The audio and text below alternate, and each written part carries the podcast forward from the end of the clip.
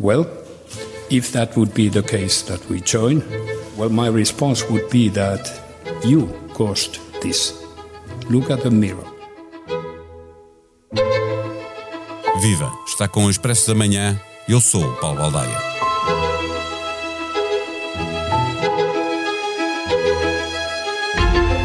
A Finlândia vai aderir à NATO empurrada pela Rússia. Ouvimos no som de abertura o presidente finlandês a aconselhar os russos a olhar para o espelho e a perceberem que o alargamento e fortalecimento da Aliança Atlântica, com mais 1.300 quilómetros de fronteira com a Rússia, tão perto da segunda maior cidade, São Petersburgo, só acontece porque o Kremlin, no dia 24 de fevereiro, deu ordem ao exército para invadir a vizinha Ucrânia. Moscovo argumentou que essa invasão se destinava a impedir uma ameaça que se sabia não existir, a possível entrada da Ucrânia na NATO. E o mais que conseguiu foi unir a Europa e fortalecer a Aliança Atlântica. Agora, é evidente que a resposta russa terá que ser musculada e a tensão nuclear vai subir no Báltico e no Ártico. Moscovo ameaça deslocar ogivas nucleares para a zona, mas o ministro de Defesa lituano diz que elas já lá estão. Com a entrada da Finlândia e da Suécia para a NATO, o exclave russo de Kaliningrado, entre a Polónia e a Lituânia, fica totalmente cercado pela aliança militar do Ocidente. Exige-se prudência máxima. Neste episódio, conversamos com Daniel Pinel, especialista em relações internacionais, professor e investigador na Universidade de Amsterdão, comentador da SIC. O Expresso da Manhã tem o patrocínio do BPI. Eleito marca de confiança em 2022 na categoria Banca pelas seleções Reader's Digest. Banco BPI, Grupo CaixaBank. Este prémio é da exclusiva responsabilidade da entidade que o atribuiu.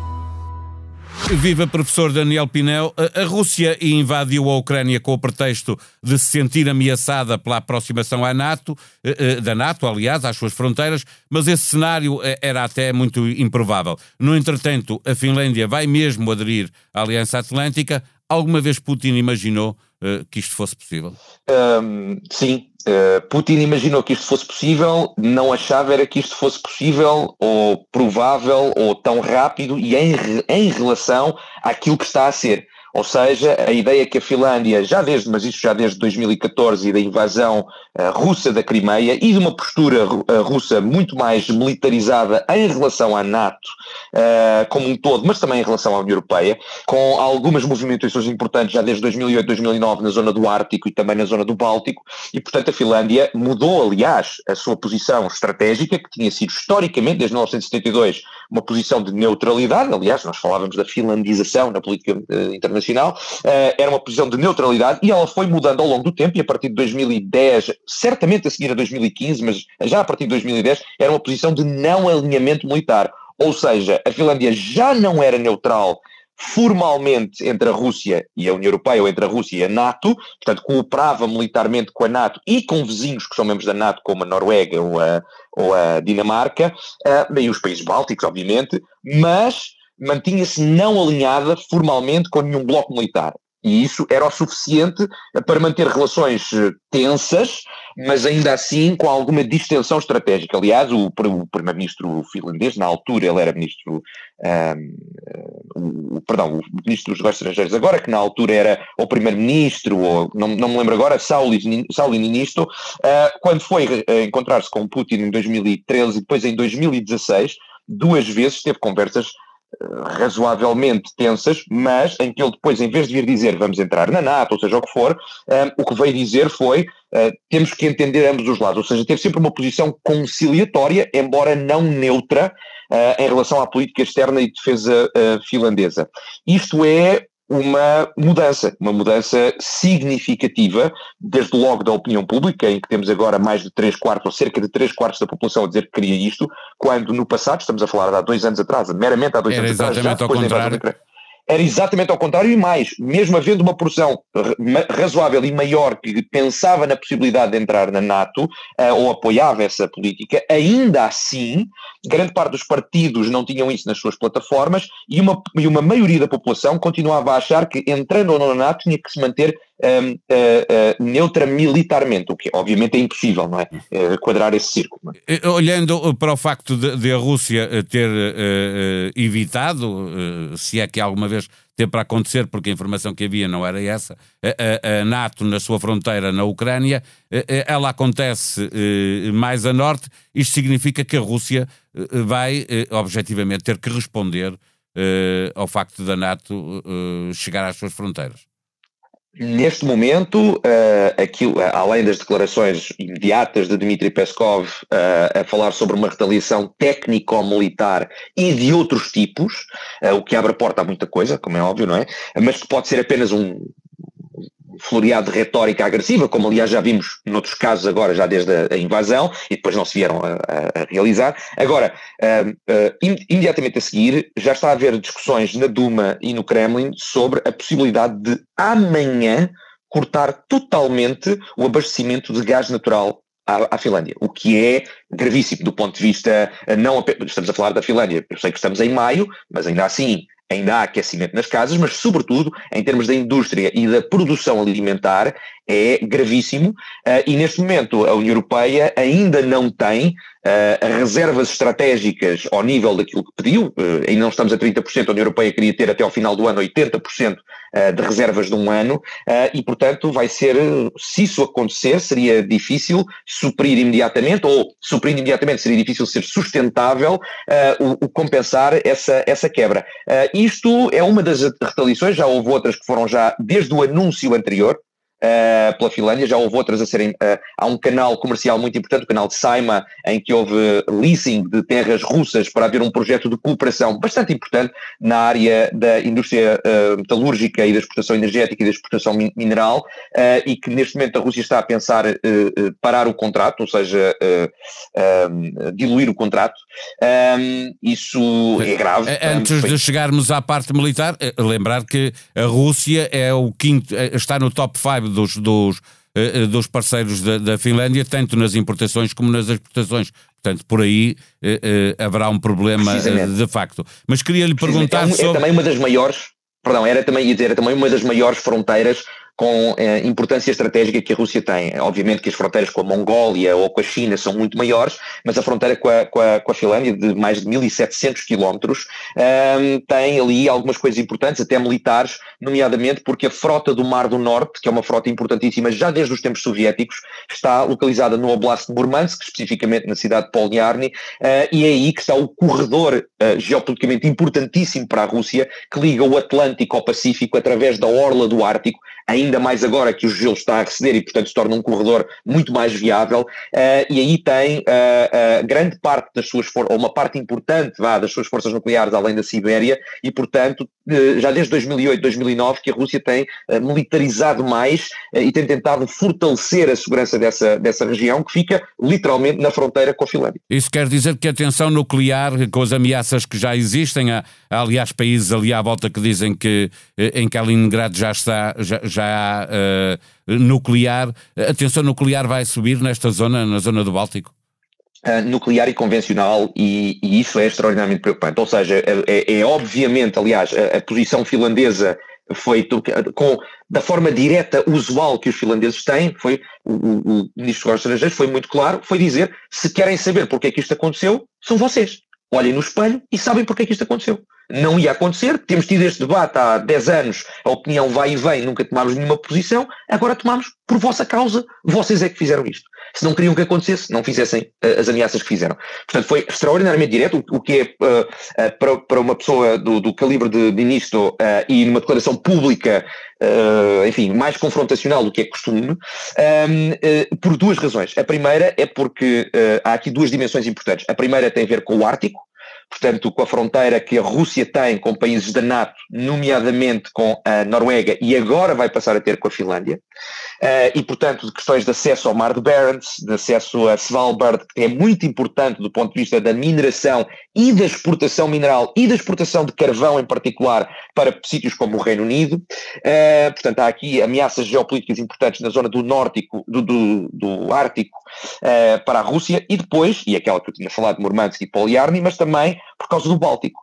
Porque nós temos aqui no Báltico, o Báltico ainda tem passagem uh, aérea e marítima por espaço aéreo não NATO, seja para o lado da Rússia, diretamente para lá, através da, da, Finlândia, precisamente, seja maritimamente através de uma parte da Suécia, passando pelo Estreito uh, uh, de Oresund, uh, através, para, para chegar para o, para o Mar do Norte. Ora, havendo, sendo a, a, Dinamarca e a Noruega países da, da, NATO, se entrar a Finlândia e, sobretudo, se entrar a Finlândia e a Suécia, que é o mais provável, uh, por uma questão de coordenação política externa, uh, a Rússia fica, literalmente, o, o esclavo de, de, de Kaliningrado fica tudo fica totalmente cercado de países da NATO uh, e que podem impedir a utilização do espaço aéreo e do espaço marítimo, e há uma frota ainda razoável e há uma guarnição ainda razoável. Portanto, para a Rússia, isso é praticamente perder a utilidade estratégica do esclavo de Kaliningrado, pôr-se nas mãos, essencialmente, da boa vontade de países da NATO para a entrada e saída no espaço aéreo e marítimo, uh, além daquelas, daqueles problemas que nós temos. Portanto, o, o espaço do Ártico, até agora, a governança do Ártico era cooperativa e em larga escala não militarizada ou não fortemente militarizada. Um, do ponto de vista do direito internacional, isto interessava à Rússia, porque a Rússia está numa boa posição do ponto de vista do Ártico, uh, isso vai mudar claramente.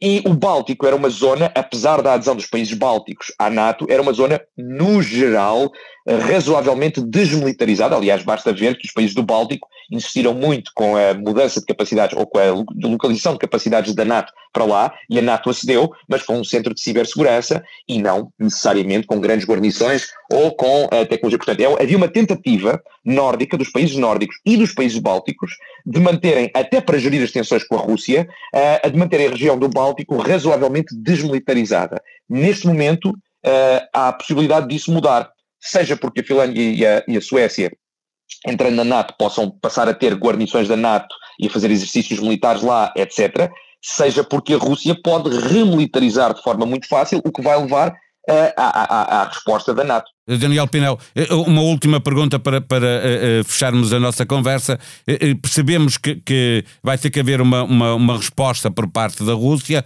O que é que não deve fazer o Ocidente, a NATO, perante a resposta que certamente virá do lado russo? a, a coisa mais importante Uh, claramente é, independentemente do que estamos a ver no teatro de operações uh, ucraniano, a, adesão da, da Finlândia, da Suécia é menos importante, embora a Suécia tenha, na verdade, um peso maior para a defesa da, em termos de defesa da NATO e de indústria de armamento, mas uh, para, a, para, a, Rússia é menos importante, porque não partilha uma fronteira direta, a não ser a mar, marítima com, pelo esclavo.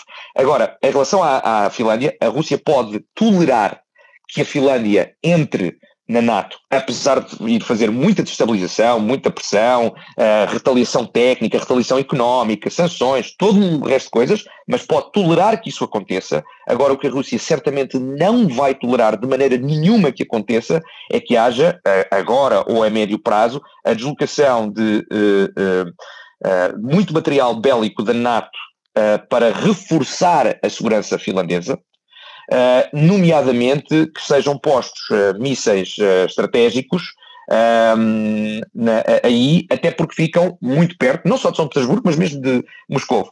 E, portanto, no passado, a Rússia, aliás, a União Soviética, mas uh, lutou três guerras contra a Finlândia. A Finlândia perdeu todas elas, apesar de ter resistido bastante uh, precisamente para evitar que houvesse, na altura tinha a ver com a Alemanha, com a Alemanha nazi, mas precisamente para evitar que uh, o seu flanco um, naquela zona ficasse desprotegido numa, numa fronteira tão grande com um país que lhe fosse hostil.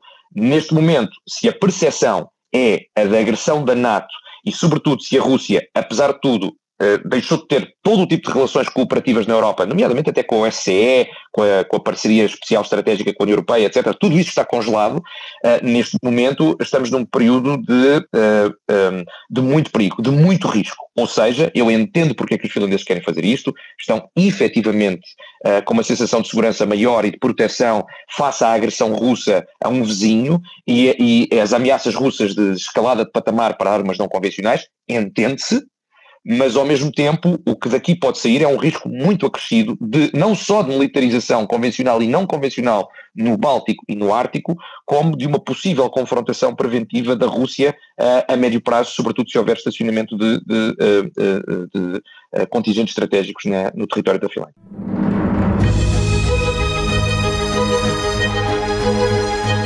Sexta-feira, o Expresso está de novo nas bancas, disponível online para assinantes. Na manchete, Fisco exige 4 milhões e meio de euros a Fernando Santos. O treinador da seleção recebe salário e prémios através de uma empresa sua. Em 2016-2017, a Federação transferiu para essa empresa quase 10 milhões de euros. O Fisco acha que se trata de um esquema para reduzir o IRS. A questão será resolvida por um tribunal arbitral.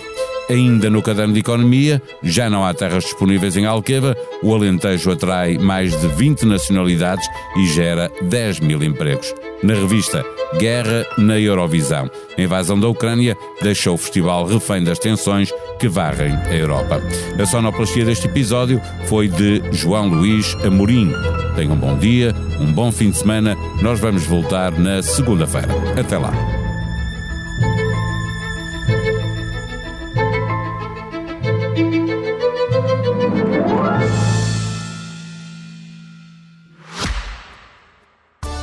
Expresso da Manhã tem o patrocínio do BPI. Eleito Marca de Confiança em 2022 na categoria Banca pelas seleções Reader's Digest. Banco BPI. Grupo CaixaBank. Este prémio é da exclusiva responsabilidade da entidade que o atribuiu.